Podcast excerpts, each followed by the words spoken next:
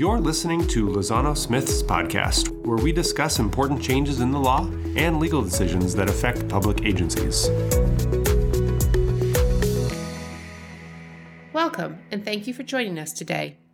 I'm your host, Devin Lincoln. I'm an attorney in Lozano Smith's Monterey office. I'm the co chair of the firm's Facilities and Business Practice Group and the manager of the firm's client news brief and podcast programs. So, our topic today is a big one, literally the proposed $15 billion state general obligation bond to fund school facilities. Under AB 48, a bill recently signed by Governor Newsom, a measure to approve that bond will go to the voters on March 3, 2020. However, AB 48 doesn't just bring us a vote on a bond measure. If approved by the voters, AB 48 will have wide ranging effects on how we fund school facilities in the state. So today, we're going to review what's packed into this landmark bill and what it might mean for how we pay for school construction in the state. It's a big topic with lots to discuss, and I have two terrific guests to help make sense of all of this. So, first, I'm going to introduce Lozano Smith partner Dan Maruccia who previously appeared with me and Sloan Simmons on a two part podcast regarding the financing of clean energy projects. Dan is based out of the Sacramento office and co chairs the firm's public finance group. He serves as bond counsel to many of our clients throughout the state. So, welcome, Dan. Thank you, Devin. Happy to be here. Great. Okay, and also joining us is Harold Freeman. You'll remember Harold from my recent conversation with him and Bill Curley regarding the impact of the affordable housing crisis on school districts and cities. This conversation today um, is in many ways picks up from where that former discussion left off. Harold is a partner in our Walnut Creek office, where he serves as general counsel to many school district clients. Harold has been with the firm for more than 25 years. I believe that's right, Harold? That's correct. Okay, great. and throughout that time, Harold's been at the forefront of issues surrounding school facilities financing, particularly developer fees. So, welcome, Harold. Thanks, Devin. Okay. Great. Thank you both for making the time for this conversation. I think it's a very timely and important one. So, first, I want to set the scene. Harold, let's say we want to build a school.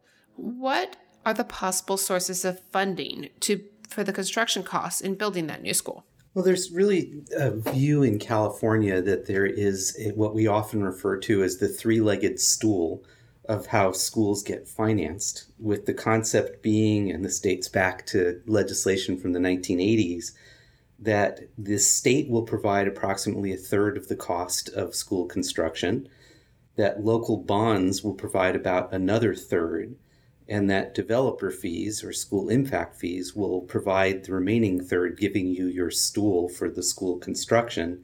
Uh, as Dan, I, and you all well know, there have been many times in California where one of those legs is a little shorter than the others and has to get propped up through other types of debt financing, certificates of participation, uh, and districts have had to get creative. But at least conceptually, again, the notion has been a third each from state, local, and developers.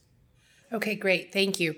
Because I think today, given everything that's packed into AB 48, we're going to have an opportunity to talk about all three legs of that stool. So I, I think if it needs to be stated at the outset, it's important to note um, just how big an impact AB 48 could have. We're talking about how to fund the construction or modernization of school facilities throughout the state, which has the potential to affect students everywhere. So, Dan, can you start by talking about the recent history of statewide facilities bonds and when was the last one passed and the one before that? I guess kind of how we got here.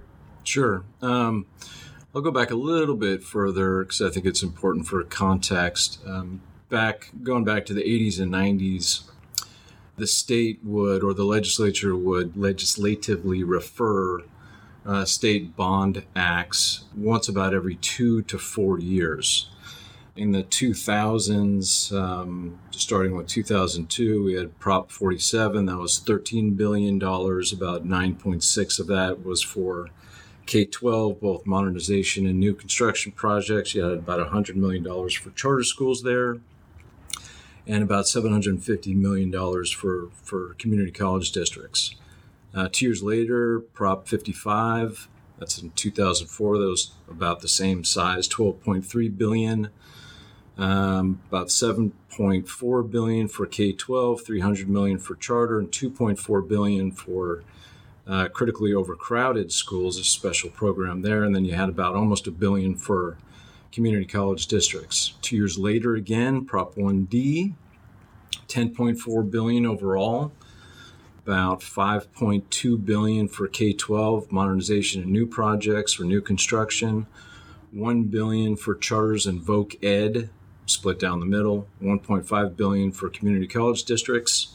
Um, by the way, all these also provided, or most of these provided for for university as well. Um, and then that brings us to the last, and there was a substantial gap. So I remember I said back to the 80s and 90s, and continuing on through the through the 2000s, you had about two to four years in between state bond measures, and then there was a, desert period where the, state wasn't, or the legislature wasn't referring uh, to the voters of the state any bond measures, um, and still did not up until 2016, where we had Prop 51. Prop 51 was uh, the first and only initiative measure, was not legislatively referred. That was a $9 billion measure, $6 billion for K 12, mod and new, split down the middle, 3 billion each um, one billion for charters and voc ed or CTE, and uh, two billion for community college districts, and that brings us up to to today, and we are uh, out of money. So it is time mm. time again to to to bring us um, back some some some more fuel from the gas station, so that uh, so that the school districts and community college districts and and uh, for a piece universities as well can can meet their housing needs. Okay, so I just want to underline that point. So the last bond was passed in 2016. We all remember on this call that there was a delay in selling those bonds, but we're sitting here in 2019 and essentially there's no all those funds are allocated from the 2016 bond mm-hmm. Prop 51, right? Yeah. So we don't mm-hmm. really have any any more funds at the state level. Yeah, that's that's my understanding. Yeah. Okay.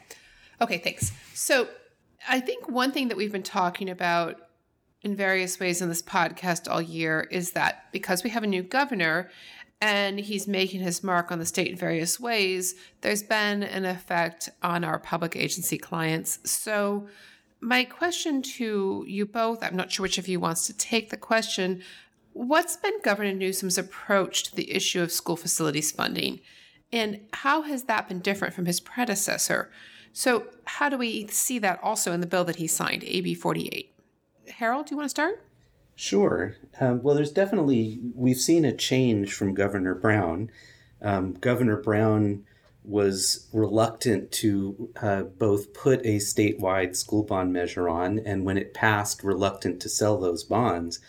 Uh, there's a lot of different theories about why that was, but there were a lot of indications that he really wanted to see school districts locally funding school facilities programs, school facilities construction.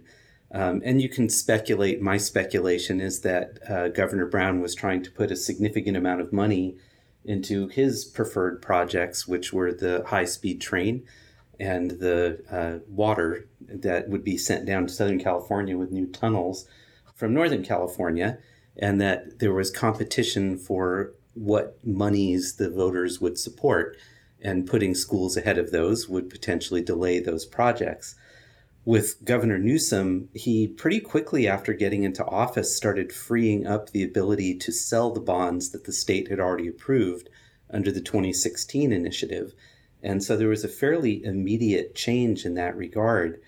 And his willingness as well to support putting on this next statewide bond measure seems to indicate that this governor understands that the state has to have a role in funding school facilities.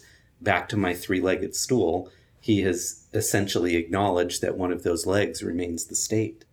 Interesting. Okay. Dan, does that does that kind of coincide with your thoughts on this? Yeah, it does. Um, you, you know, from the from the numbers, we you know I w- went through a kind of a breakdown of where the where the money is to be allocated, and um, you know, uh, for for the the mix between money that is uh, allocated for modernization of K twelve facilities and money that's allocated for new construction, and the history of that is is interesting if you go back to 2002, the the money that was allocated for new construction was almost double what was allocated for modernization. Um, the the gap starts to close in 2006, where oh, actually it it, it, it is 3.3 for mod and 1.9 for for new, and then it evens out again in 2016 for AB 48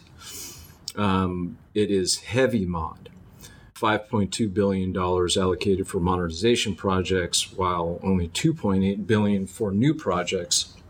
There's an interesting additional wrinkle to that, um, letting us know what the what the governor's priorities are, and those are fairly clearly modernization projects over new, and that is that they've expanded the, the definition of modernization to include replacement as well. Mm-hmm of facilities, and that counts as a modernization project. So we're really seeing an expand, expanded uh, ability to access um, modernization money under the new bond measure if it's approved by the by the voters here. And aside from that, taking the three-legged stool metaphor, I like to think he's, he's kind of leaning forward on that stool a little bit. The governor is on the, the front two legs, and that would be the, the local local dollars and and uh, state dollars as well. You know, the state's contribution is obvious, right? The state being that of the taxpayers. Right. The state statewide bond is a is a general obligation bond.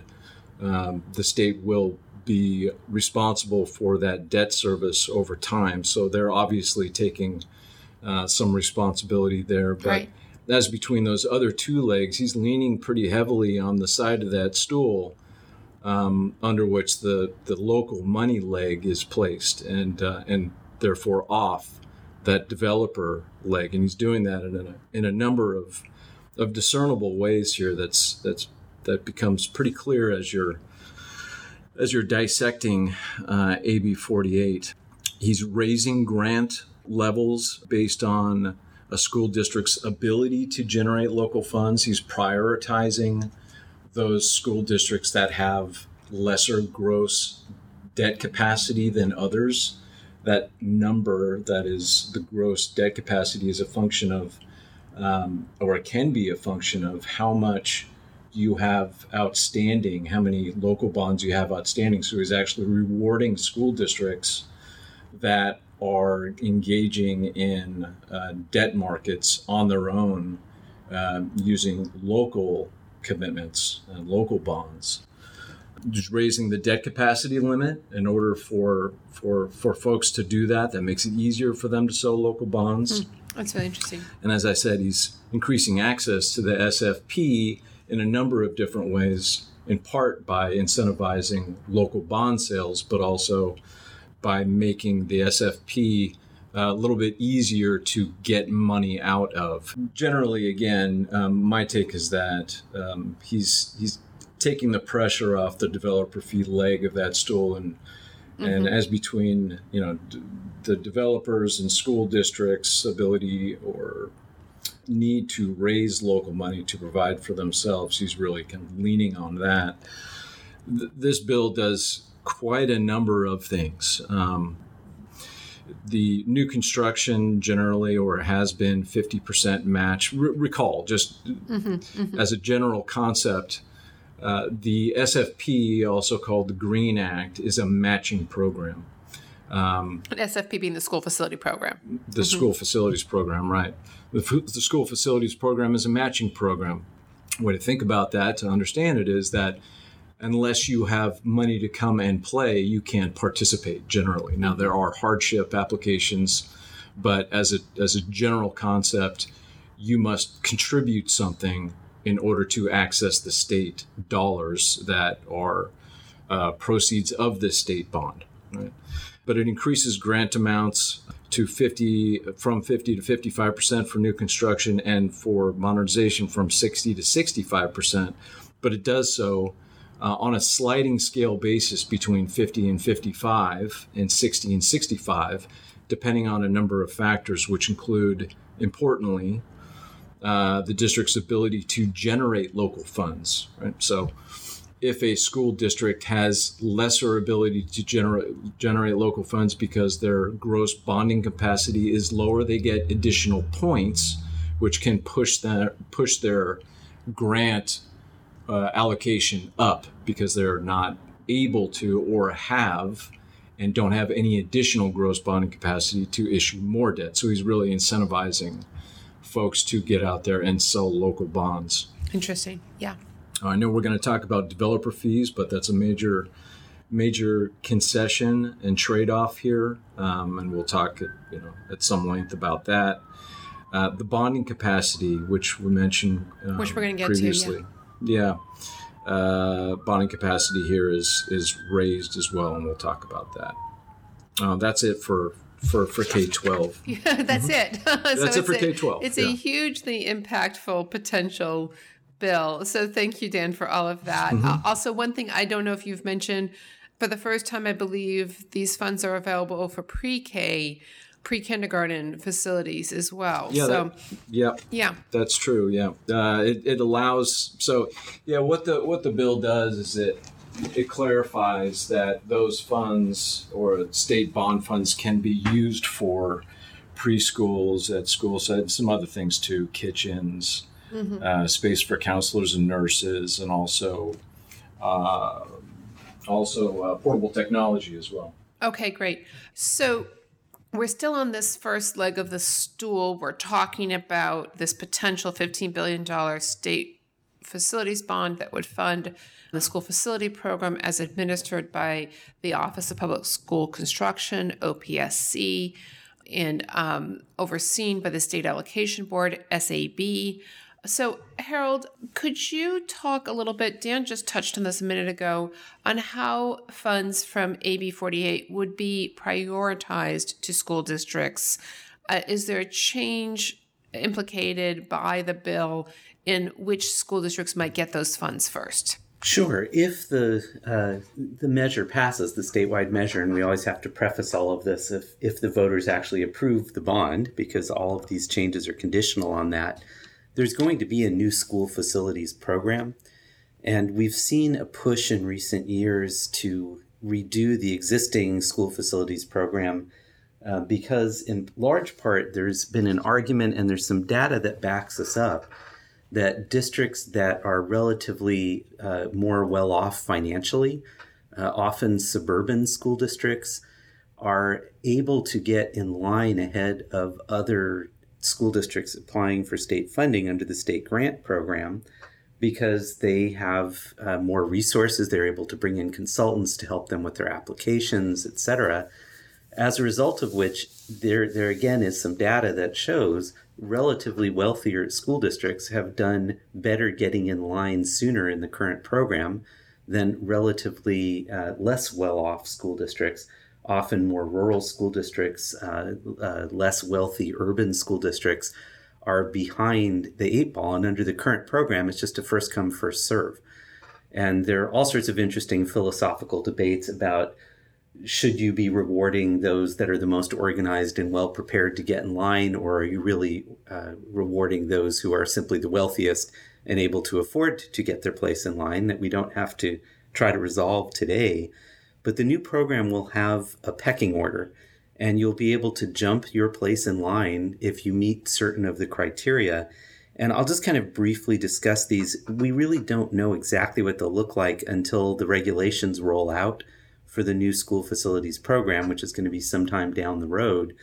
But the priorities that they have uh, first, jumping to the top of the list are going to be projects that are needed to address health and life safety issues which one can certainly see there's some logic to putting those at the front of the line, followed by uh, projects for school districts that are seeking financial hardship. Financial hardship has generally meant that you don't have to meet your local match, that you meet certain criteria about the degree of impacts existing in your district and other criteria um, to be able to reach financial hardship status. And the bill does indicate that that financial hardship status may be opened up a little bit more to more than may have been qualifying for it previously. So we'll have to again wait a little bit to see. But that would be the next place in line. The next place in line uh, would be for those districts that are seeking grants for testing or remediating lead levels in water at school sites, which has been a very hot topic around the state in mm-hmm. recent years. Sure. That's the next priority for modernization funding. That's specific to modernization only.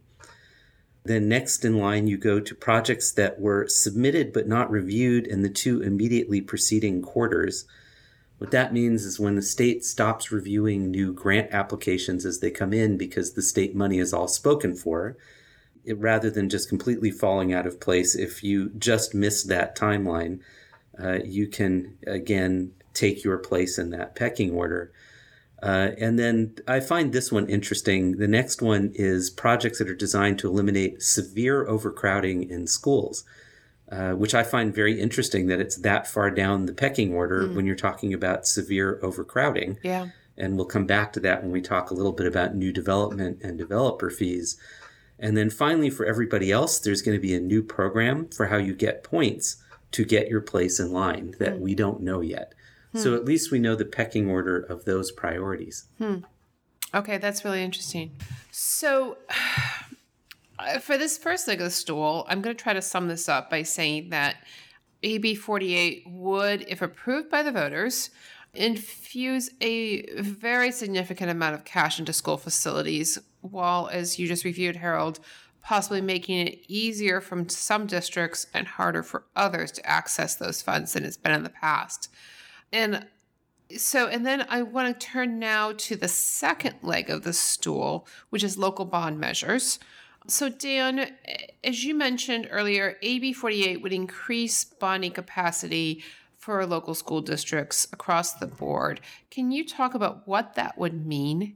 Sure. So, increasing bonding capacity, um, bonding capacity, there, there are two general limits um, on how much debt you can you can issue. Two governors, really. One governor is is a function of um, is a percentage rather of the assessed value within the bound of the all the taxable property within the boundaries of the of the school district that's issuing the debt. It has been um, 1.25 percent uh, for elementary school districts and high school districts, that is going to increase to 2%. percent mm-hmm. uh, for unified, it has been 2.5%, which is double what it was for non, non-unified school districts. That is going to go to 4%. Mm-hmm. Uh, community college districts are going to go from 2.5% uh, to 4%. So it, so it, uh, it expands um, one of those one of those two limiting factors that determine uh, how much debt you can you can put out there and have outstanding. The other limiter is the is the tax rate uh, limit. There is no tax rate limit under traditional authority bonds, which are also called you know, two thirds bonds because they require two thirds vote of the electorate to pass. That does not change for, but for Prop uh, 39 bonds, which has from their inception um, a tax rate limit of uh, $30 uh, per $100,000 uh, assessed value for non unified school districts and, and $60 per $100,000 for unified school districts.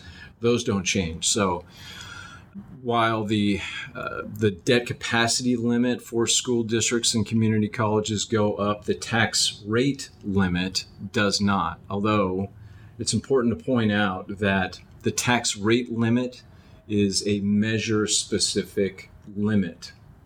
What that means is that while the, the debt rate limit is an is an aggregation of all general obligation bond debt from whatever authority that a school district has out there at any particular time, and that's the number that you look at.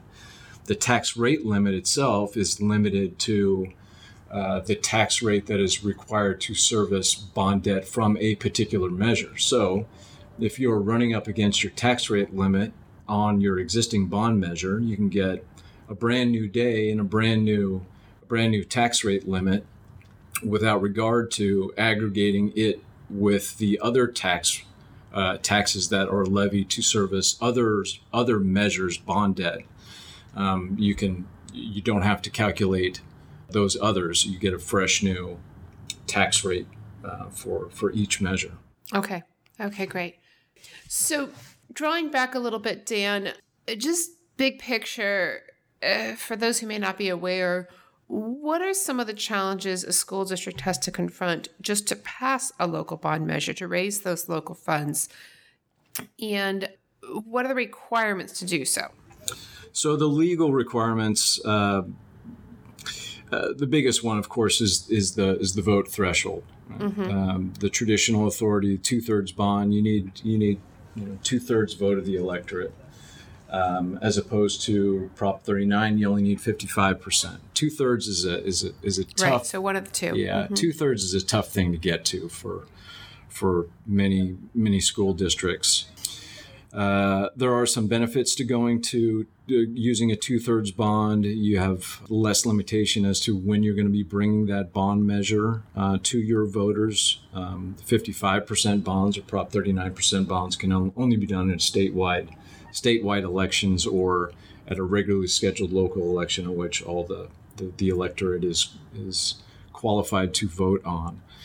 But those are kind of those are kind of few and far between. Generally speaking, Prop 39 bond measures um, at the local level are, are, done every other year, and you get two bites at the apple uh, for those. There are also some other um, accountability requirements that go along with Prop 39 bonds.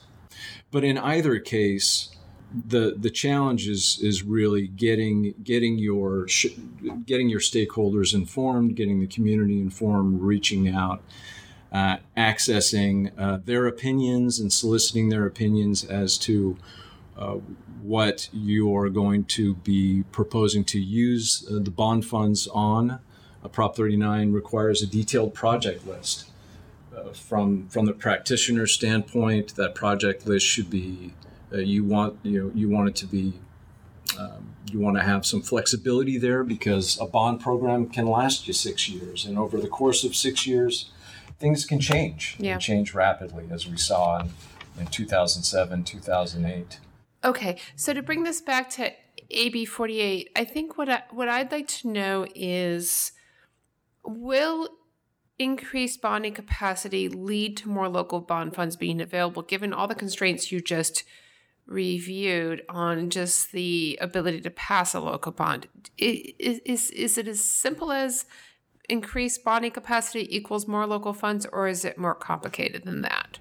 Well, it's it's it is more complicated than that, um, and one of the reasons for that was, as I described, it doesn't raise the the tax rate limit, right? Uh, mm-hmm. So uh, there is there is more bonding capacity, sure, um, but you still have that other governor. Um, I, I, think what that re- results in um, is that you're going to see more bond measures come November, more local bond measure, measures.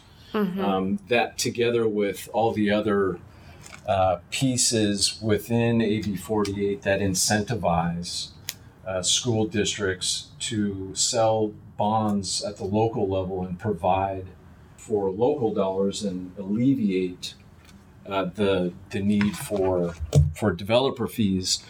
There's just a host of things that translate into a forecast that we're going to be seeing a lot of local local measures in November um, mm-hmm. uh, as this as this rolls out, because that's just mathematically how how it works out in my view. Okay, so we're talking about November 2020. Yeah. Yeah. Mm-hmm. Okay, great. Okay, so that's really helpful, all of that. Thank you, Dan. So now we come, Harold, to the last leg of this stool, the developer fees. And as Dan has already indicated, eh, this bill, AB 48, would tend to rely more on the first two legs rather than this last leg.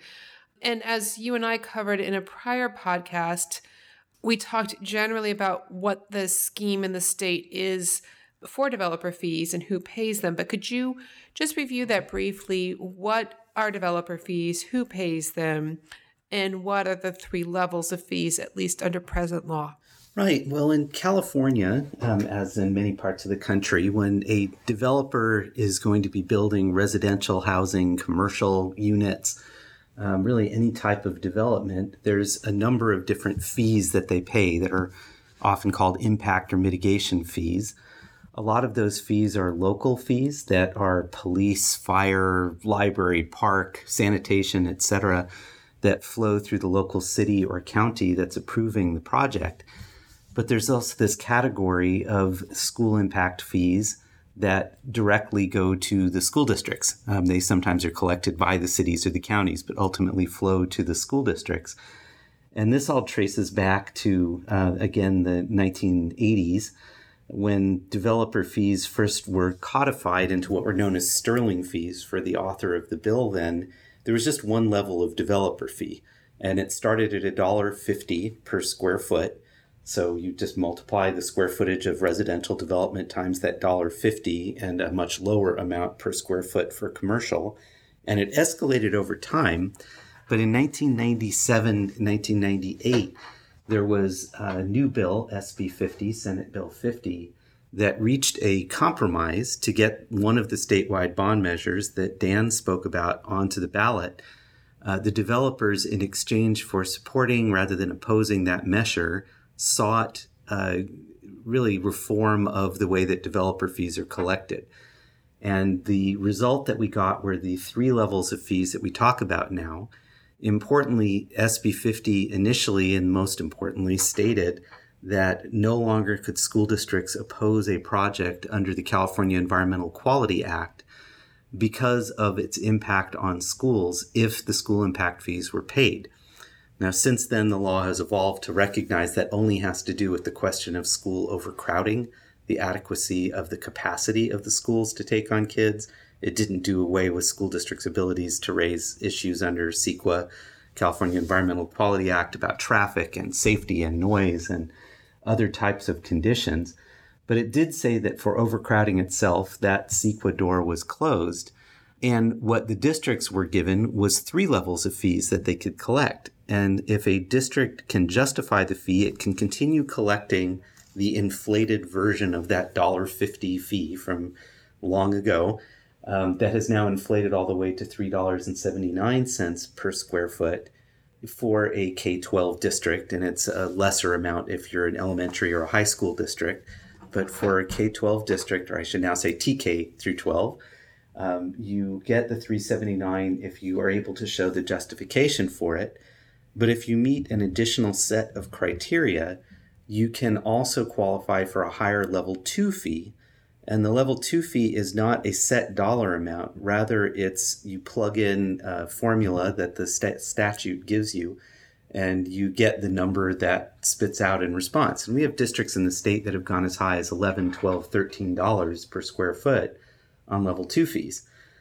And then beyond that, you have the level three fee. The notion of the level three fee that was established way back in 1997 98 is that if the state ever runs out of statewide bond money that we've been talking about, that you are then able to collect from the developer a higher fee if you're eligible for the level two fee. And that higher fee is roughly double the amount of the level two fee.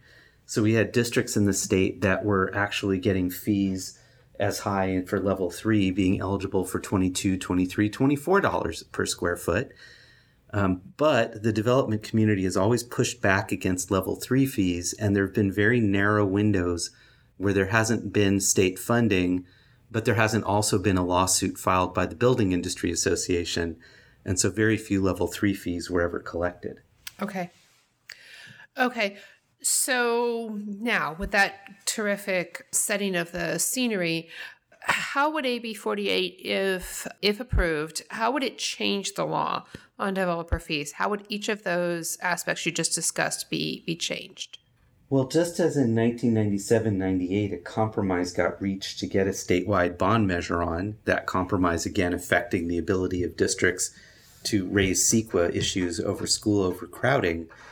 This new bill, in order to get the new statewide bond measure on, has again uh, impacted school districts in their ability to collect fees. And there are very specific ways it did so. All of this has to do initially with multifamily housing. And to step back for a moment, there's been a debate for the last few years over affordable housing issues and the extent to which local impact fees and school impact fees have increased the cost of housing.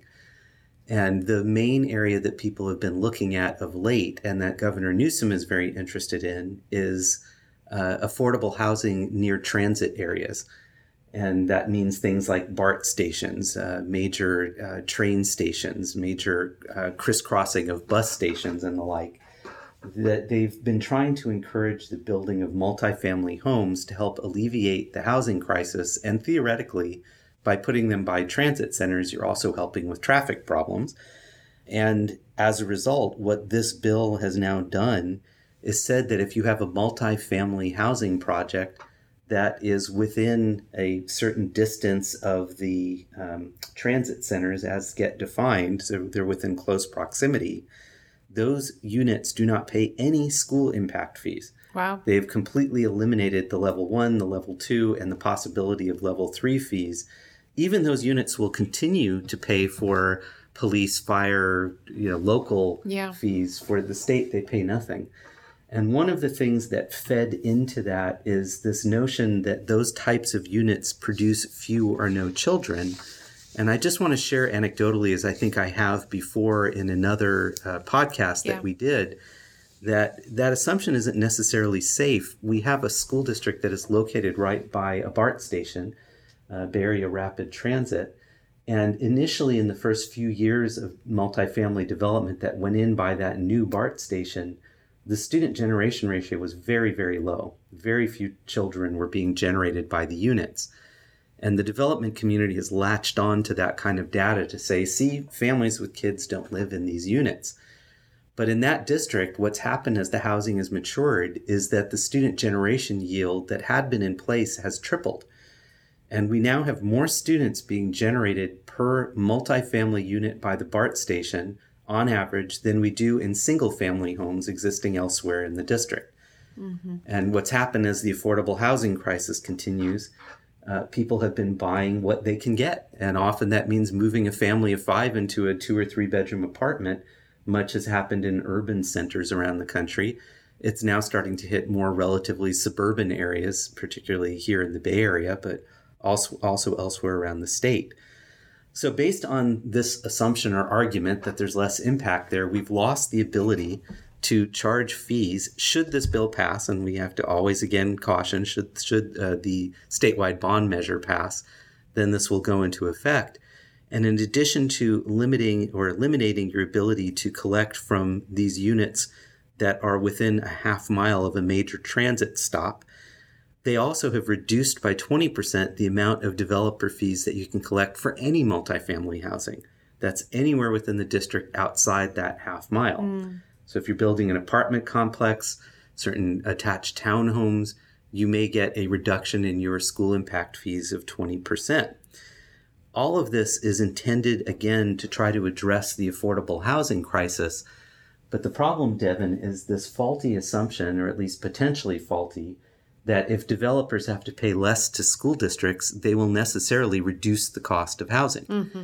And I want to give you an example for that. And that example is, and this is these are numbers that are random numbers just made up, but if a developer buys a, an area to build a home and that unit is going to be built on a piece of land that costs the developer $100,000, and it costs $200,000 for the developer to build the unit, and it costs $100,000 in local and state fees uh, to get all of the approvals necessary, that's a $400,000 investment by the developer.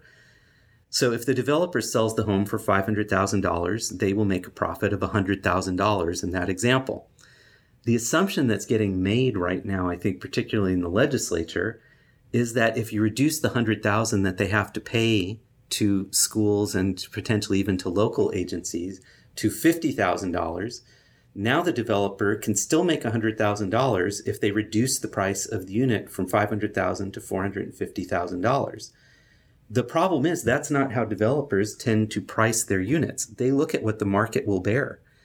if the market will bear $500,000, they will charge $500,000 and they'll pocket in profit the $50,000 they saved in fees.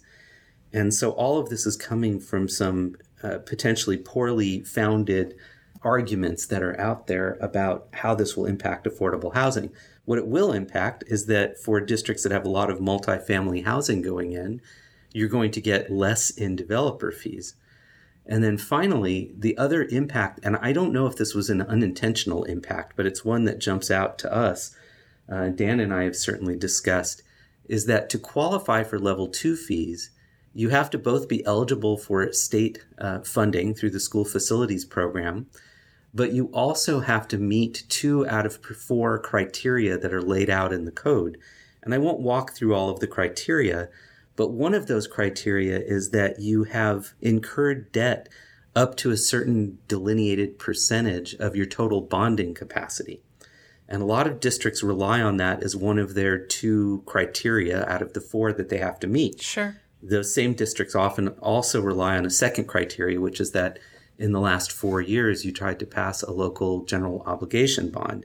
Mm-hmm. What happens is as the legislature gives us an increased bonding capacity locally for school districts that Dan discussed, it also gets harder to qualify for that criteria for level two fees because before you may have been at 30% of your total local bonding capacity in the debt you've incurred and be eligible for that. Well, now your debt is much higher of what you can incur and 30% now is is a much harder standard to meet. Mm-hmm. So if you've almost doubled your bonding capacity, in a sense you've almost halved your ability to get to that percentage, to get to that 30%. So what may happen is that school districts find that they're dropping out of the level two fee eligibility altogether. Mm. Um, and so this bill will have very profound and very long lasting impacts on school impact fees.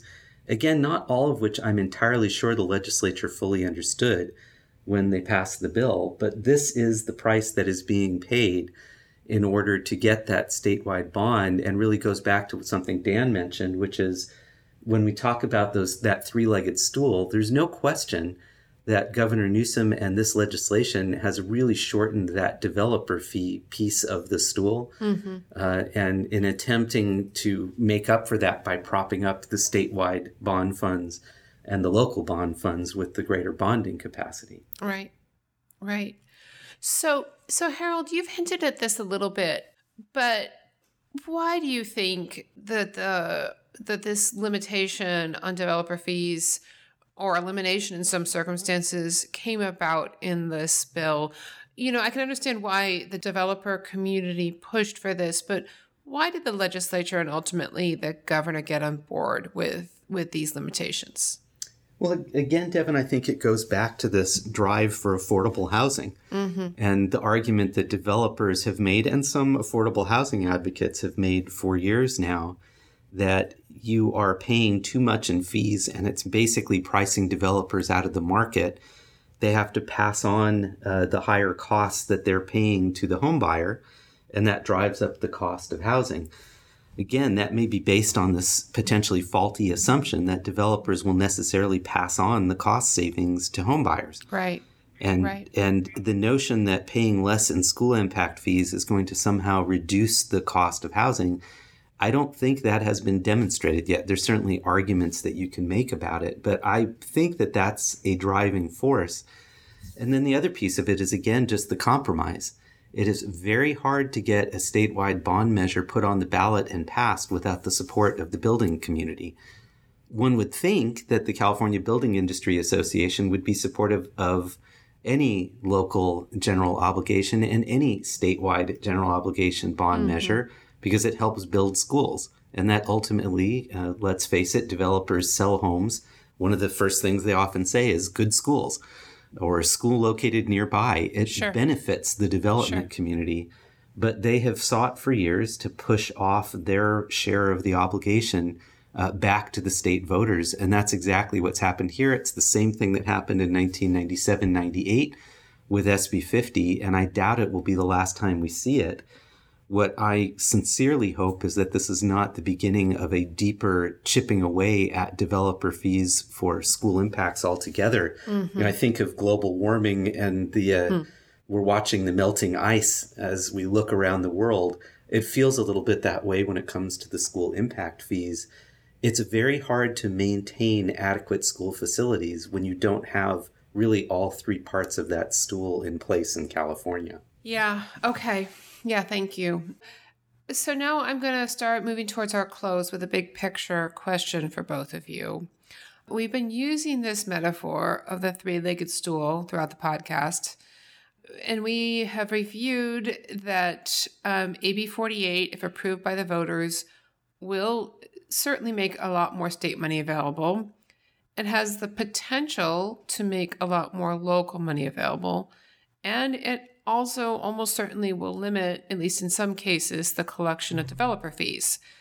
So I'm wondering if you both could comment on this question. If if AB 48 gets voter approval, will we need a new metaphor to talk about school facilities funding? So I guess my question is how big might the impact be in the long run? Is it a game changer? Harold, you just spoke to this a little bit. But Dan, maybe you could go first from your perspective. Is this a game changer?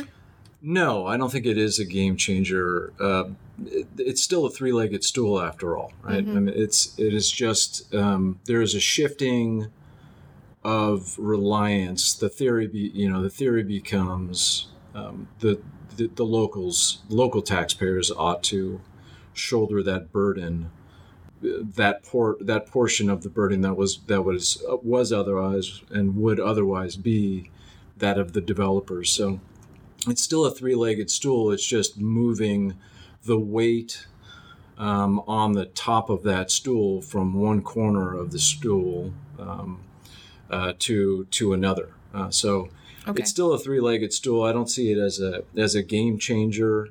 Um, but right now, um, and for reasons that we discussed, the need for you know, multifamily housing, housing in general, and seeking to alleviate what the state believes or the governor believes are is an overburdening situation on the on the developers to to to meet those housing demands is moving away from from that and then on to uh, local taxpayers uh, to pick up that slack. Okay. Okay. Thank you. So Harold, what do you think? Is this a game changer? Well, I'm gonna. I guess this is point and counterpoint. I think it has the potential on yeah. some fronts to be a bit of a game changer because I, I, do think it signals a further chipping away at that leg of the stool that involves school impact fees, developer fees. Mm-hmm. And if it were the case that the new statewide bond measure is going to completely fill in for what we lose from what we've lost on the developer fee side, it would be less significant. But the problem is that Let's take the example of a suburban school district that has had a tremendous amount of new development and is now fairly significantly overcrowded. They need new schools. There's no question about it. When they go to the state under the new school facilities program that would be implemented if the statewide bond measure passes, when they go to the state for funding, they've got to get in line, not based on their planning, not based on the expertise that they brought to preparing their application and getting in line first, but the priorities that I discussed earlier. And overcrowding moves you up the list a little bit, but it still puts you behind a lot of other categories. Mm-hmm. As a result of which, there are districts that are going to be facing the following scenario. We are losing some of our developer fees, in some cases, significant portions of our developer fees. We potentially are falling out of level two status altogether. So there may be districts that are losing 50% of their developer fees or even more uh, coming from all different types of development. And then obviously the multifamily we talked about losing funding there as well. If they could get in line and get that money back from the state, that's great. But now they're being told you're not going to get in line based on your planning. You're not going to get in mm-hmm. line based on your foresight. You're going to get in line based on the formula that we're going to come up with and the uh, there are going to be people who are going to jump right over right. you. So there are absolutely school districts that, even though there will be more statewide bond money available, and ultimately those districts will probably benefit, there's going to be some harsh realities to face. And again, I think a lot of unintended consequences. It's great to help those districts that need help, on how to get the state funding, move up the uh, the ladder to get that state funding. But for every dollar that goes to the district that needs it on the one hand, there's a dollar taken away from a district potentially that needs it on the other hand. And so it's going to take a while to see how the fruit falls from this tree. Yeah. But there's no question that the, the tree is being shaken rather considerably. Okay. Okay. Well, so there's a lot to watch here. So um, I really appreciate perspective from both of you. And thank you both for your time to talk about this important topic. And we will certainly be watching come March what happens. And presumably, we should do a recap at that point if indeed AB 48 um, achieves voter approval. So thank you both for your time today. Happy to talk to you. Thank you both. Thank you. Thank you. And so now I want to thank our listeners for tuning in to Lozano Smith's podcast today. We encourage you to visit our podcast page at lozanosmith.com slash podcast to find links and additional details on some of the topics we discussed today. Also, make sure to subscribe to our podcast so you don't miss an episode. And thanks, everybody. If you have any questions about this topic, please contact the hosts of this episode or an attorney at any of our eight offices throughout California. Be sure to subscribe to our podcast on iTunes, Google Podcasts, Spotify, or wherever you get your podcasts. As the information contained in this podcast is necessarily general, its application to a particular set of facts and circumstances may vary. For this reason, this podcast does not constitute legal advice. We recommend that you consult with your counsel prior to acting on the information you heard.